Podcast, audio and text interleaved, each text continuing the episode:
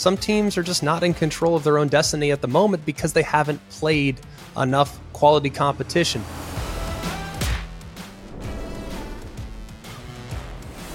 Hello and welcome to Always College Football. I'm Greg McElroy. Thank you so much for being with us. Today is Wednesday, October twenty-fifth, and we hope that you guys are having a terrific day.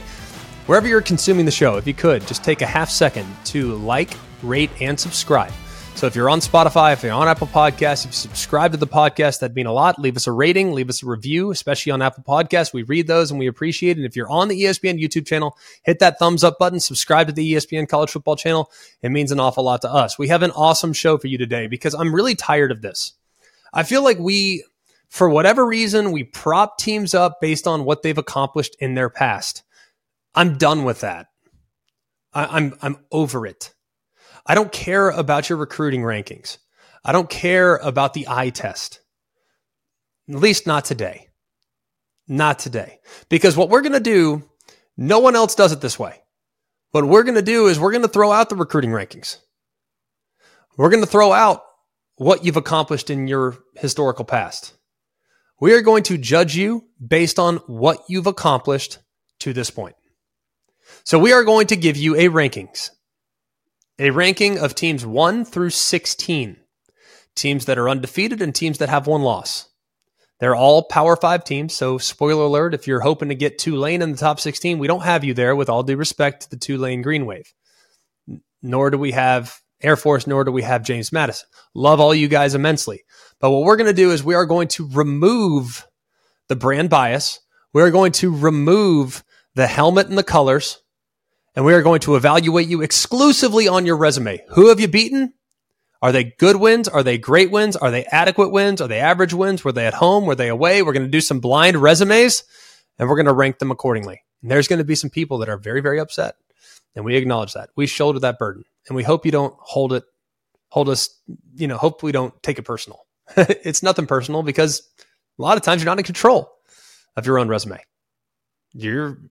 can only control what you can control. And for instance, Michigan, you're not number one. Not on this ranking, at least. Why? Because no one you've played up to this point would strengthen your resume enough to jump some of the teams in front of you. So let's not waste any time. Let's get to our unbiased rankings right here on Always College Football. I know for a long time, people on national networks, and, and I'm one of them, okay? So I'm not trying to like cast stones in a glassed house here, okay? I get it.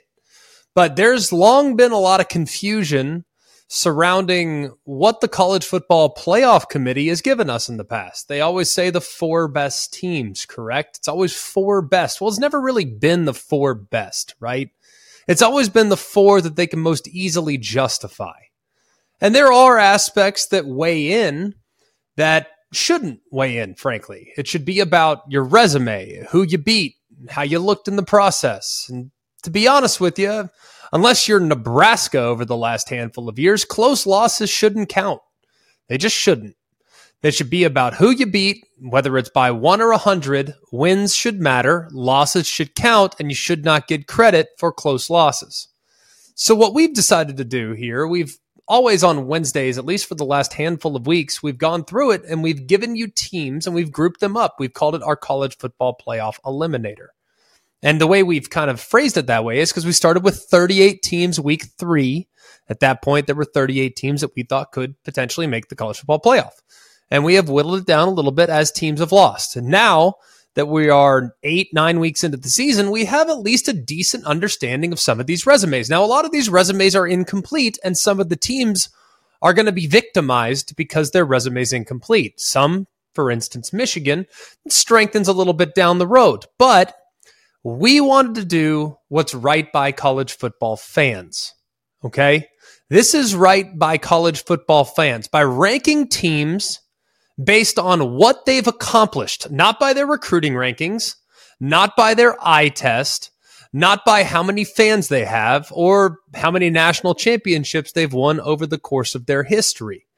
We are removing the brand bias here on Always College Football. And you can maybe push back on this. You can disagree with this, but let's be real. Brand bias is a real thing because there are several teams that get propped up annually and yet fail to live up to expectations annually. And there are several that knock down the door and figure it out. So we, and I think you guys know, at least at this point, I think you guys probably know me enough by now that I don't care. Like, I just want to call it how I see it. And I will always be that way. And some people get mad about it and some people will respect me for it. But at least I can look myself in the mirror knowing that I've called it the way I see it. And it's not always true. It's not always accurate. I've been wrong a million times. But we figured we felt like college football fans deserved an unbiased, resume-based ranking. You ready to go for it? Let's do it. In at number one, the best resume in college football, the Florida State Seminoles. They have two great wins by our estimation. That would be week one against six and two, current ranked number fifteen L S U, forty-five twenty-four, completely routed them in the second half, and week eight against five and two, currently ranked number twenty Duke Blue Devils. It was a convincing fourth quarter performance. They also have a good win at their disposal on the road at four and three Clemson. Now you can say, well, Clemson's not a good win. It was at the time, sure, but we're not going to give credit for those at the time. But we qualify a good win as a team that's four and three or better in a Power Five league. So Clemson's a good win. Guess what else is? Week seven against Syracuse, a convincing forty-one three victory. Now they have a couple notable games upcoming against five and two Miami and on the road at five and two Florida. But right now, based on what they've accomplished up to this point, the best resume in college football is the Florida State Seminoles. The second best resume in college football is the Ohio State Buckeyes. They have two great wins in week four, going on the road to six and two Notre Dame and winning the game seventeen fourteen. And then week eight, most recently against six and one, current ranked number ten Penn State. Of course, that was a more convincing score than the final score might indicate. I thought it was a dominant performance in every stretch of the imagination. So two great wins for Ohio State, but they also have two good wins at their disposal as well. Five and two Maryland, great second half performance to beat them convincingly by twenty points. And they also beat four and three Western Kentucky. So they also have a couple notables too, on the road at Wisconsin this week, at Rutgers, and then of course at Michigan on the final week of the regular season. So second best resume belongs to the Buckeyes. Third best resume, the Oklahoma Sooners. They have a great win against six and one Texas. Of course, forced three turnovers, goal line stand, had the seventy-five yard drive in five plays, final minute of the game to hit Nick Anderson for the game winning touchdown pass. They also have two good wins that we are qualifying at the moment.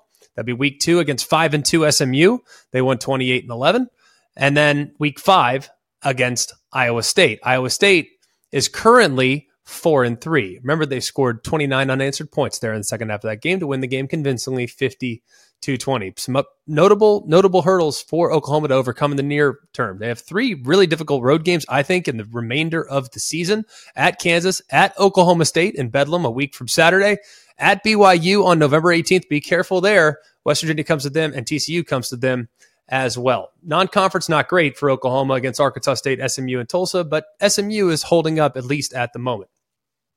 Number four, based on resume, the Georgia Bulldogs. They have no great wins at the moment and just one good win. That would be against five and two Kentucky. And that was a convincing victory for sure, beating them down fifty-one thirteen in a game that felt really sideways from the very beginning. Do have some notable, difficult games coming up, I might add. A lot of people saying, well, Georgia's schedule's a cakewalk. I, I don't necessarily agree with that. You think it's a cakewalk because of how you perceive Georgia. Because if you, let's say, fill in the blank university, had to play at, you know, Ole Miss, who's six and one, Missouri, who's six and one, Florida, who's five and two, and at five and two Tennessee, I think a lot of people would look at that four-game slate between October twenty-eighth and November eighteenth and say, that's a pretty dang difficult stretch. And that's the stretch that Georgia is about to embark on. So five and two Florida, six and one Missouri, six and one Ole Miss, five and two Tennessee. That's four straight games for the Bulldogs. So their schedule will strengthen drastically here in the month of November. But as of right now, their resume qualifies a number four ranking. At number five, Washington Huskies. They have a great win, a great win against six and one Oregon, who at the moment, I think holding up pretty well, but I'll explain why that win might not look as good as it does right now. They also have a good win against Arizona, at Arizona, I might add. Arizona is currently four and three. They, of course, go to U S C. They have Utah coming to them. They go to Oregon State, and they have Washington State in the Apple Cup in the month of November. So it's a difficult stretch down the road. The reason you're going to sit there and say, well, hang on, the Oregon win is better than the Kentucky win. I don't disagree with you. I understand that to an extent, but I'll explain why Oregon, even though they're number eight in the A P poll, might be a little bit overrated based on their current resume.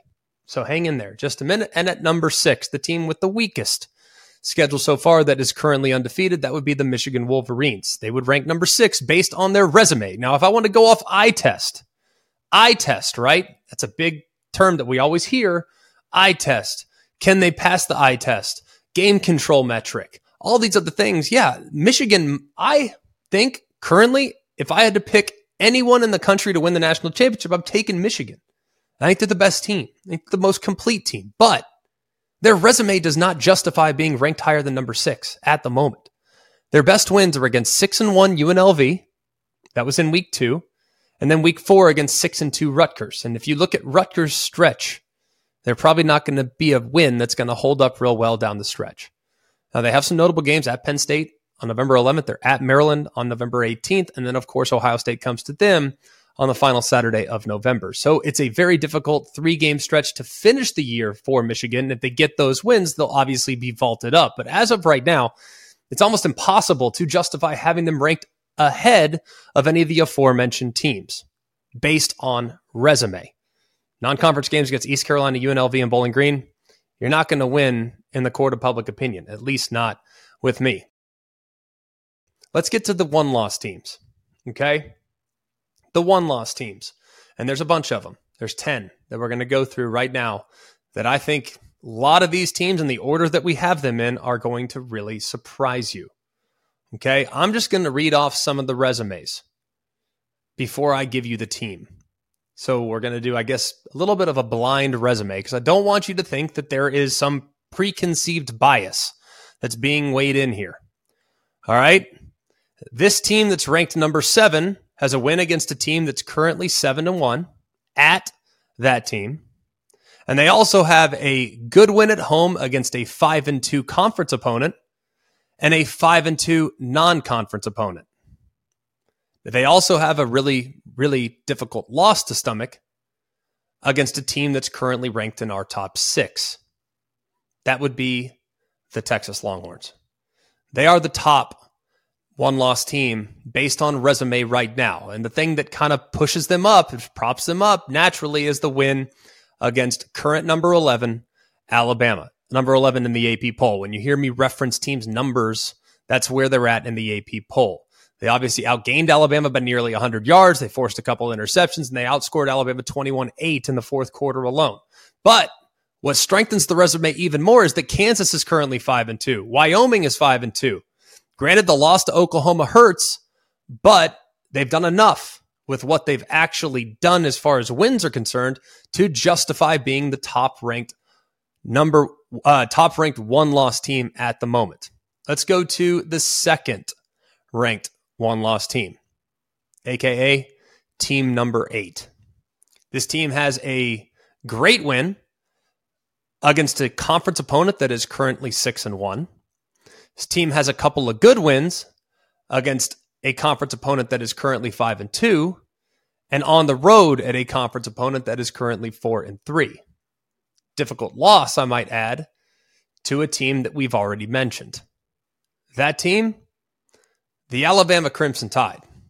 Great win against six and one Ole Miss, who is currently number thirteen of the A P poll. They go on the road to College Station, get a win against the Aggies, and then most recently, they take care of five and two Tennessee, who's currently ranked twenty-first in the A P poll. Of course, the loss to Texas has to be weighed in, which is a big reason why Texas, of course, is right in front of Alabama and likely won't be jumped by the Tide unless Texas falls out of favor and loses a couple games down the stretch.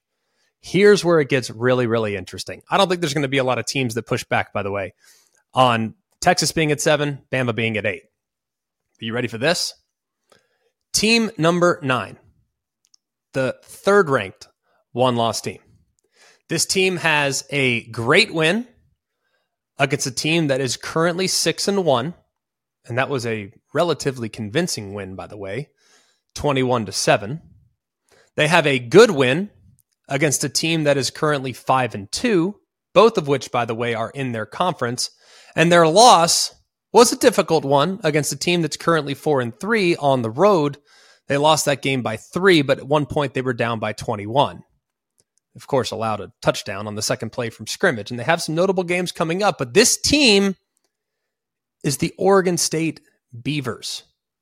Now, you're going to sit there and say, well, Oregon State, hang on a second. Whoa, whoa, hang on a second. Oregon State's beaten Utah, who is currently six and one, twenty-one to seven. They've also beaten U C L A, who's currently five and two, and they did so convincingly there in Corvallis, thirty-six to twenty-four. They lost to Washington State. That was a tough one. They got down in a big hole early, climbed their way back, but it wasn't enough to beat the Cougs there in week number four. But Oregon State's resume is actually the third best, given the win against Utah and the win against U C L A amongst the one-loss teams. Now, brand bias would never let you tell let me tell you that, but when you look at the resume, it certainly holds up. Team number ten. This team has a great win against a six and two conference foe that's currently ranked in the top fifteen in the A P poll. They have a good win and against a non-conference foe on the road who's currently ranked in the top twenty-five, and they have a very difficult loss against a team that we've already listed so far. That team, the Ole Miss Rebels. And while it hasn't always been pretty for Lane Kiffin's bunch, it's actually been in some ways difficult to watch sometimes because they are a little bit up and down and a little bit ebb and flow, both offensively and defensively. Offensively against Alabama, defensively against L S U. But either way, they get the win against L S U, who's garnering an awful lot of favor in recent weeks among the A P poll voters. They also went on the road to Tulane, who, I know the game was a seventeen-point game. It was actually a little closer than that, and Tulane was without Michael Pratt, and they lost to Alabama. But there's not a lot of teams on this list that have wins against two teams ranked in the top twenty-five, one of which is ranked in the top fifteen, and that game was against the L S U Tigers. So Ole Miss, based on resume alone, they have a great win. Not many teams can say that. They would come in on our unbiased rankings at number ten. At number eleven. This team has no great wins at the moment, but three really good wins. They have a win against a five and two conference opponent. They have a win against a five and two Power five non-conference opponent. And they have a win on the road against a six and two conference opponent that's currently ranked in the top twenty-five. The three teams actually that they've beat are all ranked in the top twenty-six of the A P poll. They did have a difficult loss against a team that we just listed a moment ago. That came in week five against a team that's currently six and one. That team is the Utah Utes. Week four, they beat U C L A, five and two, who's currently in the top twenty-five. Week one, they beat Florida, who's currently five and two. And then, of course, last week, they went on the road to the Trojans to knock off U S C. Their loss came against Oregon State, who's currently six and one. And it was a convincing loss at that. But Utah, with those three really good wins, would be up there in the top eleven as one of the top one-loss teams in the country. Not a lot of people reflect this, right? Here's where it gets really crazy, okay? You think it's been crazy up to this point. It only gets crazier, I might add. Much like the last team, team that we have ranked number twelve has no great wins. However, they have three good wins, what we would qualify as good wins. They have a win against a non-conference opponent who is currently five and two. That would be in week three. In week four, they have a win against a non-conference opponent who's currently five and two. And in week seven, they have a win on the road against a conference opponent that is currently five and two. That's three really good wins for this team. And their loss came against a team that has been qualified as a great win for another team. That team, the Missouri Tigers, who currently sit at seven to one. Three really good wins so far for Missouri. Their one loss, of course, coming against L S U. Final margin was ten points, but it really was more like three. We don't count close losses, but I will give them credit for the win against five and two Kansas State. I will give them credit for the win against five and two Memphis, and I'll give them credit for going on the road and beating Kentucky the way they did in week number seven. Notice there have been some pretty significant blue bloods that have yet to be listed, right? Why? Because their resume doesn't deserve to be listed ahead of any of the aforementioned teams. Let's get to team number thirteen. This team has no great wins, one good win, and a win that I think is just okay, and actually kind of worsening as the season goes along. And their good win, by the way, is worsening a little bit as the season goes along as well. This team has a good win against a six and two team in conference. They beat them badly, I might add. And then in the season opener, they beat a non-conference opponent who's currently four and three. Their loss came in rather convincing fashion in the last handful of days. This team, the Penn State Nittany Lions. Now you're going to say Penn State at thirteen? What? How can you say that? Who have they beaten? Who have they beaten? It's as simple as that. They beat four and three West Virginia in the season opener, and they blanked Iowa, who's currently six and two. That's a good win, and they get credit for that, which is why they're thirteen and not fourteen, fifteen, or sixteen. But their resume is not better than that of any of the aforementioned teams. Now, would I pick Penn State to beat Missouri? I would. I would. Would I pick Penn State to maybe beat Oregon State? That one's a little bit more up in the air. But Penn State gets propped up because of a close loss. Penn State gets propped up because of really good wins against less quality teams. Penn State, is based on their resume and what they've accomplished, should be thirteen.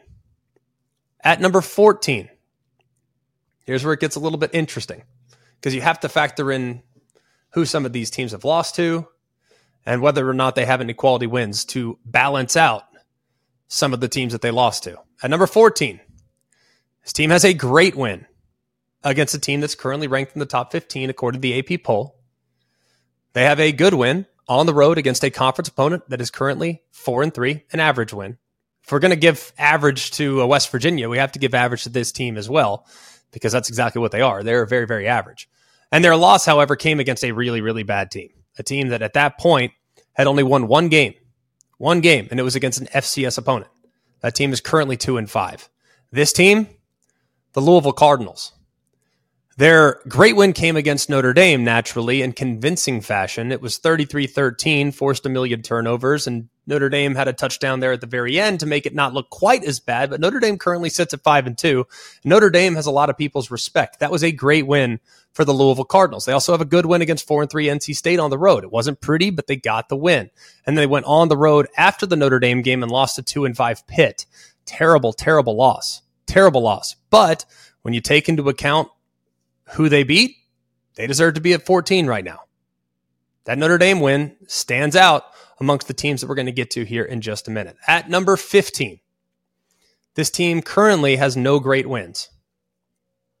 This team has two average wins against teams that are both four and three. They were both at home and they were both in conference.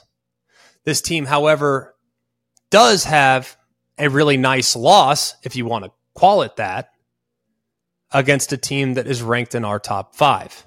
This team, the Oregon Ducks. Now, Oregon, according to the A P poll, is up there in the top seven or eight. I wouldn't push back on that. I think Oregon's really good. And Oregon's schedule will strengthen drastically down the stretch. They go to Utah this week. They go. Uh, they have to play against U S C at home, and they play against Oregon State there on November twenty-fourth. So their schedule will strengthen drastically down the road. But I'm just telling you now, there is going to be a large contingent of people that will prop up Oregon because they lost close.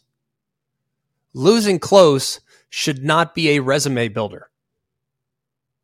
Hear me when I say that. Losing close should not be a resume builder. What should be a resume builder is who you beat. And as of right now, Oregon's beaten a four and three Colorado team, convincingly, I might add. But if you've listened to our show, I, I don't think any of us are real high on what Colorado's going to do down the stretch. And they beat a four and three Washington State last weekend in convincing fashion. It was thirty-eight seventeen prior to the last touchdown that made it look a little bit better. And of course, their loss came against seven and zero Washington, thirty-six thirty-three, where Penix was able to put together a pretty remarkable game-winning drive in just thirty-three seconds and two plays. I think Oregon's really good, but to justify having them right now flirting with the top seven or eight based on what they've accomplished is just not good enough for me. Like I said, you go on the road to Utah this week, you're going to vault up drastically. You take care of U S C at home on the eleventh, you're going to vault up drastically. I already told you that I have Oregon State currently based on resume at number nine in college football. You take care of business against Oregon State, then you're going to be up there with an opportunity to potentially play Washington again in a Pac twelve title game. But as of right now, your schedule and resume has been pretty dang manageable, especially when you take into account some of the non-conference games that you played. Texas Tech underperformed. That was supposed to be a good win. That's not Oregon's fault, but unfortunately, the resume is certainly not being propped up right now by anything that the Red Raiders are doing. And then finally, the last one-loss team that we're going to rank here in our resume rankings. This team has one good win against a five and two conference opponent, but they also have one of the worst losses of the season. They don't have a great win. This team is the North Carolina Tar Heels. They beat five and two Miami forty-one thirty-one in week seven, and then followed it up the following week by losing to two and five Virginia. It's one of the worst losses of the college football season. It's a twenty-four point favorite. Now, they have some notable games upcoming on the road at Georgia Tech. They have Duke. They're at Clemson. They're at N C State. So there's plenty of opportunities for North Carolina to strengthen their resume, and, of course, you run through that gauntlet, you get a chance to potentially play Florida State in the A C C Championship. So North Carolina, I think, every team that I've talked about, by the way, is still very much in control of their own destiny. Every single team that I've talked about is in control of their own destiny. But we don't need to always prop teams up based on what their brand has accomplished over time. We need to evaluate them as a snapshot of what they've accomplished as of this moment. And I feel like this ranking one through sixteen appropriately captures this moment with what some of these teams have done and what some of these teams have failed to do. Some have great wins, some have good wins, some don't have enough to warrant justification of being listed in the top six or seven. So this is not preaching. This is just removing any biased glasses and just telling you and ranking them based on what you've accomplished. And I feel like we've done an adequate job of that. Let's get to midweek mailbag. All right, let's have a little fun. We we just went through our rankings. It's I imagine it's remarkably polarizing. I'm not being critical of your team. Some teams are just not in control of their own destiny at the moment because they haven't played enough quality competition. But the good news is every team I listed, you win out, you win your conference title game, you're likely going to be within striking distance of the college football playoff. You just need the your teams that you've beaten to hold up their end of the bargain and to take care of business against quality opponents down the road. So let's get to the mailbag, have a little bit more fun. Dylan Barrett asks, currently, is it Michigan versus the world or Ohio State versus the world? Timely question, especially given where we're at right now with what's surrounding Michigan. Like, I haven't really gone into the sign-stealing saga. Uh, I haven't. Um, it's an elaborate scheme. It's not really a fun one to talk about, to be honest with you. I think it's easily controllable if we were just to get rid of signals altogether and just put the radios in the headset that the N F L uses. That way you can just have a direct line of communication from the coordinator to the quarterback or the coordinator to the defensive player that you want to designate as the signal caller. So I think it's something that's currently easily avoidable. But I also think about it too, And and people are calling this rogue. I, why is he on the sideline if he's rogue? I, I, I don't, I mean, I personally think that if people are stealing signals is not illegal. Okay. It's not illegal. Um, it's frowned upon. It's troubling. It's irritating, but it is not illegal. But to go to the elaborate scheme that they did where they're buying tickets and they're pre-scouting and they're sending guys with video recording devices on the sideline and they have them video evidence and all this other stuff, man, it just feels nasty. So I think it's Michigan versus the world right now, more so than Ohio versus the world, because everybody and their brother wants to see Michigan fail because of what's gone on here with the elaborate sign-stealing saga involving Coach Stallions or Analyst Stallions or whatever the heck his name is. So we'll talk about it at some point. It's an off-season discussion. We don't want it to cloud what's great about college football because I don't like nasty stories, but we will get to it as time goes along. Let's go to Zach. Thoughts on James Madison seven oh start and their bowl ban? Uh, it's disgraceful. Not the seven and oh start. It's disgraceful that the N C double A wants to die on this hill as teams transition from F C S to F B S. It's as if the transition isn't difficult enough, but you know what? Just because it's just because we can, you're not going to the postseason. And we'll take it one step further. We're not even going to acknowledge your existence as it relates to stats. You know that F that James Madison has, or at least had, I don't know if they still do, they have the number one ranked rush defense in college football. But the N C double A doesn't acknowledge that. They just don't exist. It's absurd. It's absolutely absurd. And and I know that it's, some of it's financial and you know the risk when you make the leap. I understand all of that. But ultimately what you're doing is you're hurting the kids that have earned the right to play in the postseason. And if you feel good about doing that, N C double A, by all means, do what you got to do. But it's wrong. It's wrong. So they should be eligible for the postseason. They should be eligible for their conference title game. And they should have a chance, if things keep going the way they go, to play in a New Year's Six game. Because right now, they're in the mix. Alongside Air Force and Tulane, James Madison is very much in the mix and should be in the mix to play in the New Year's Six, but they can't. Why? Because the N C double A is ridiculous.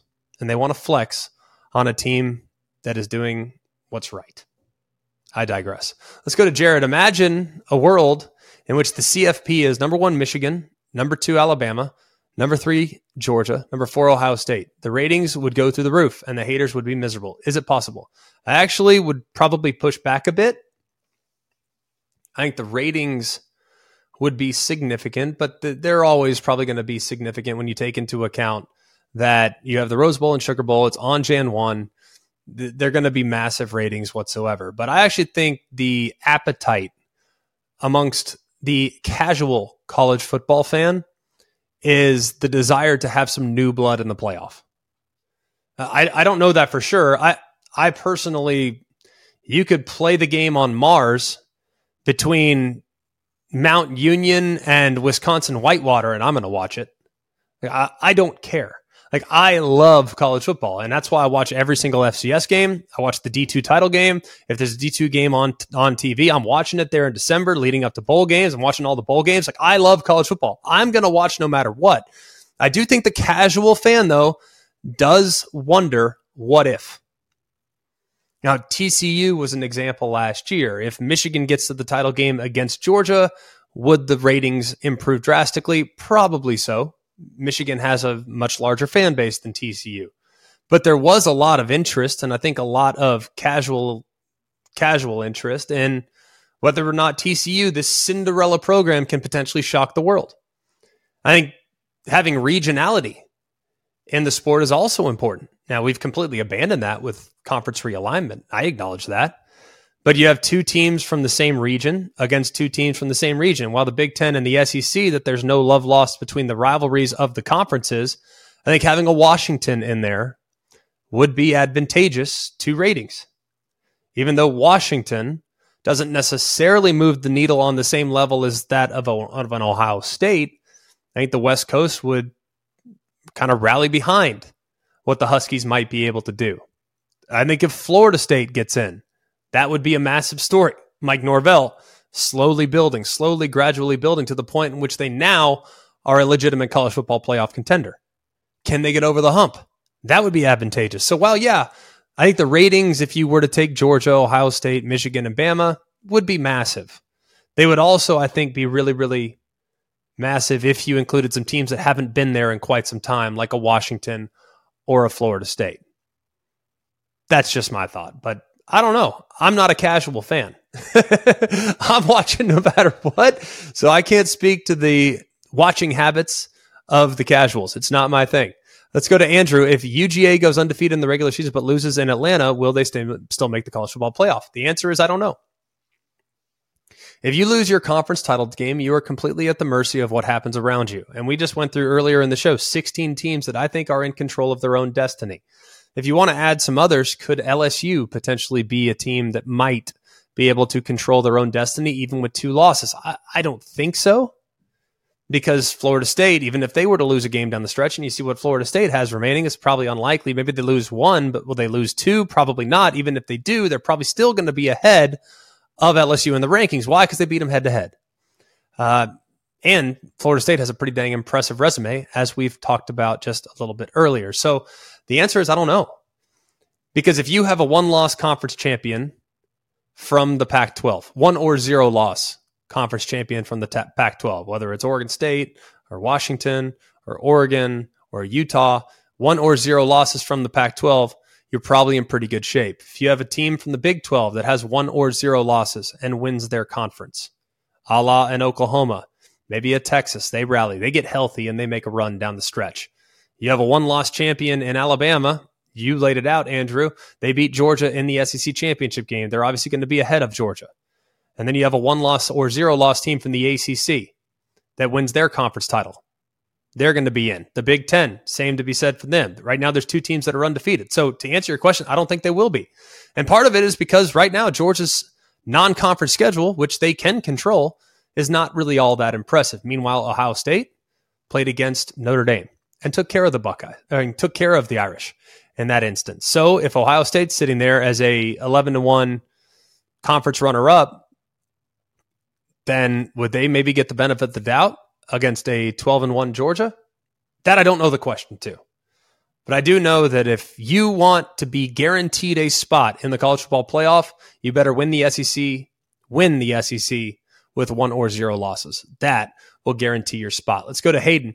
If Oregon wins out and wins the Pac twelve against Washington, what do you think the odds are of both teams making the college football playoff? Similar circumstances with what I just discussed with Georgia.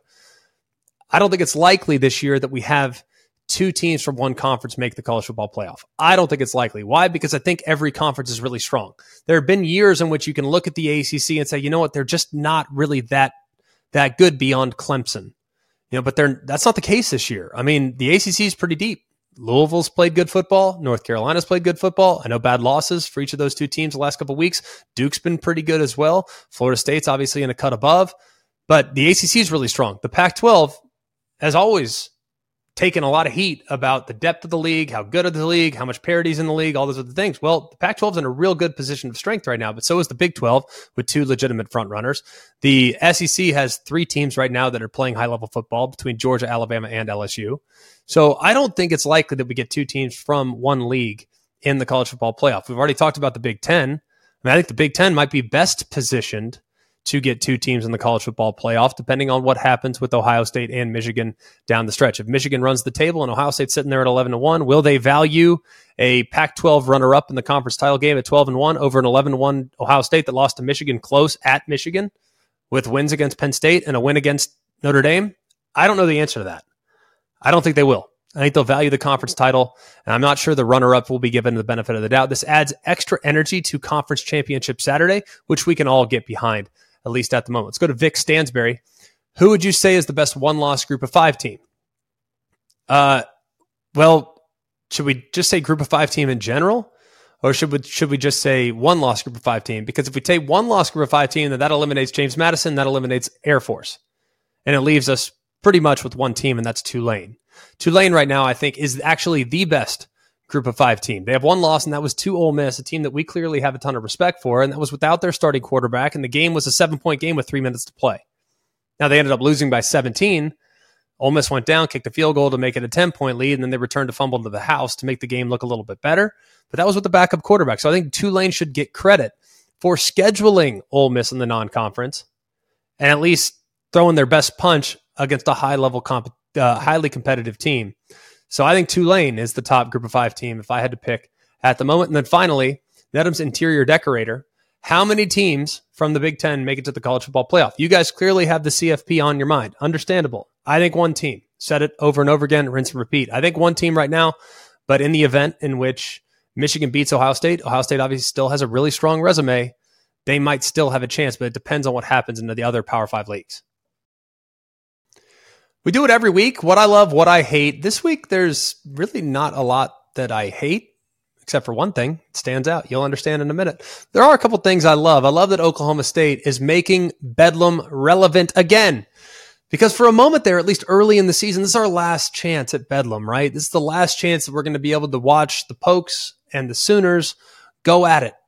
Oklahoma's leaving. Oklahoma State's not happy about it. Oklahoma State hosts Oklahoma. So that's going to be a crazy hostile environment a week from Saturday.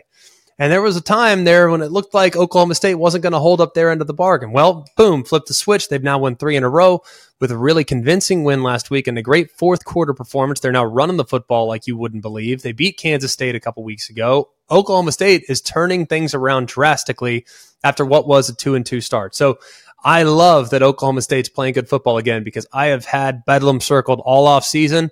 And I hope it delivers next week. We just need Oklahoma to beat Kansas, and we need Oklahoma State to win this week. And then you have a six and two Oklahoma State uh, against an eight no Kansas uh, against an eight no uh, Oklahoma.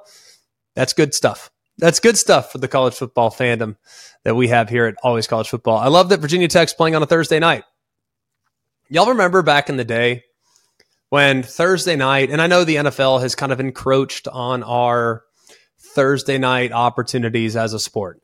But Thursday night used to be kind of like a holiday, so to speak, for college football fans. This is before the N F L played Thursday nights every week. But it was like a holiday, man. You were so excited. You couldn't wait. You had waited Sunday, Monday, Tuesday, Wednesday, and you just had that Thursday night game that you were looking forward to. And it was going to be Louisville uh, against, you know, Georgia Tech. It was going to be N C State. You had a bunch of A C C teams. You had a bunch of Big twelve teams. You had like a West Virginia playing against an Oklahoma State. I mean, there were like a bunch of really good Thursday night games. And then remember Friday too. Friday was great. Boise State felt like they played every Friday. I felt like I was always sitting in my hotel room watching Boise State there on Friday night, but you had some Pac twelve games, still have Pac twelve games on Friday nights. But we've seen more and more games kind of move to Friday night, and we've also seen a lot of midweek action now with Conference U S A. Maction will get going here pretty soon. I love what we have right now on Tuesdays and Wednesdays here in college football, but Thursdays has just kind of been punted on, man. I'm glad that it's coming back. We've seen a couple games the last couple years. We saw Utah obviously play against Florida.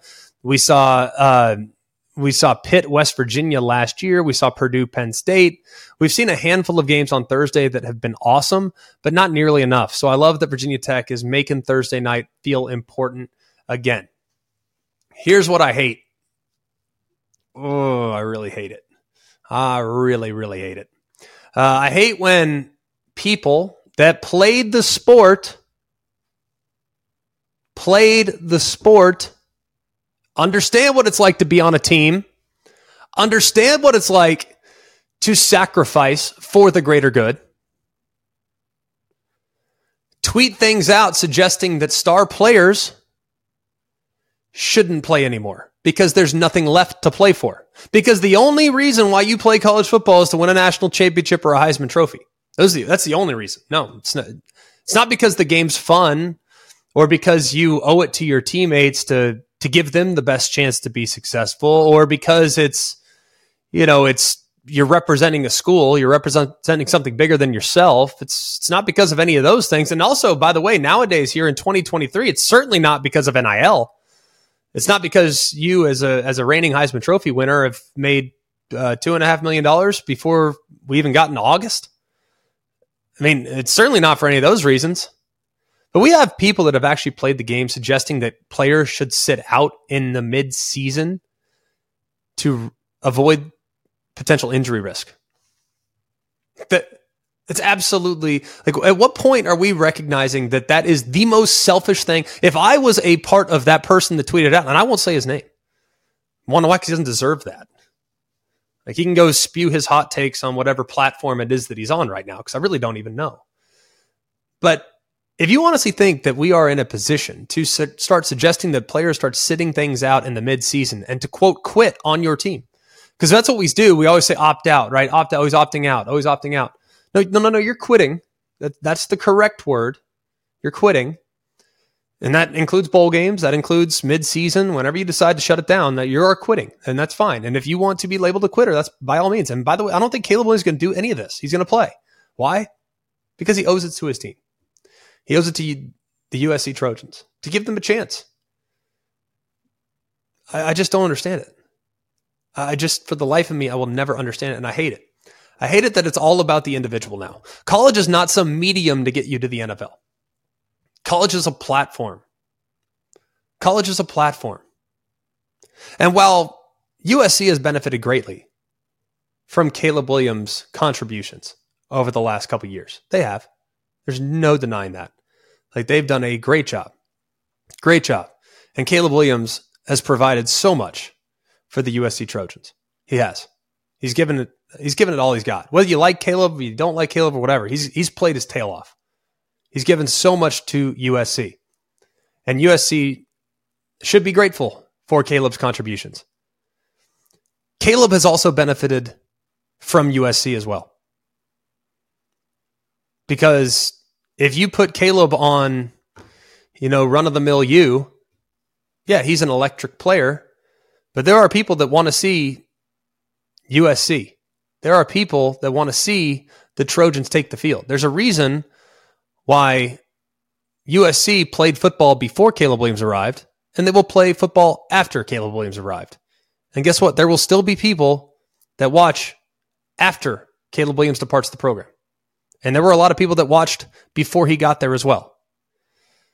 So while, yeah, the players absolutely gain and the schools gain from the players' contributions, the players also benefit from what the school provides them as well. So to suggest to a player that he should shut it down is absurd. And to, to the fact that it came from a guy that actually played, shame on you. It's honestly flat out embarrassing. Thanks so much for being with us today. I've, I'm a little bit of a, I'm a little cranky today, in case you couldn't tell. I'm just a little on edge. So maybe it's because of, you know, the World Series and my Dodgers aren't involved. Like maybe that's what it is. I don't know what the deal is, but I'm just in a little bit of a testy mood today. So I appreciate your patience with us here on Always College Football. Please continue to like, rate, and subscribe. We really appreciate you. We do. We really appreciate you. We appreciate everything that you guys have given us so far. And we promise we continue to deliver the best possible content that you could ask for. If you could just subscribe to the podcast, like the podcast, rate the podcast, leave a review, whatever you want to do. We really, really appreciate it. If you're on the E S P N YouTube channel, hit that thumbs up. That'd be really, really great. If you could hit that thumbs up, be awesome. Subscribe to the E S P N College Football channel. That'd be great as well. We'll be back tomorrow with a full breakdown of this weekend's action. We have a bunch of good games to look forward to, and we are almost to November. That's when we start to separate the good from the great, the elite from the good, and all the other things that we do here as we navigate throughout the season on Always College Football. So for all of us here at Always College Football, from Mark, Jake, Jack, I'm Greg. We hope you have a wonderful day, and remember, it's Always College Football. Hey guys, it's Greg McElroy. Thanks for watching Always College Football. Make sure you like, rate, and subscribe to E S P N's YouTube channel and wherever you listen to your podcasts.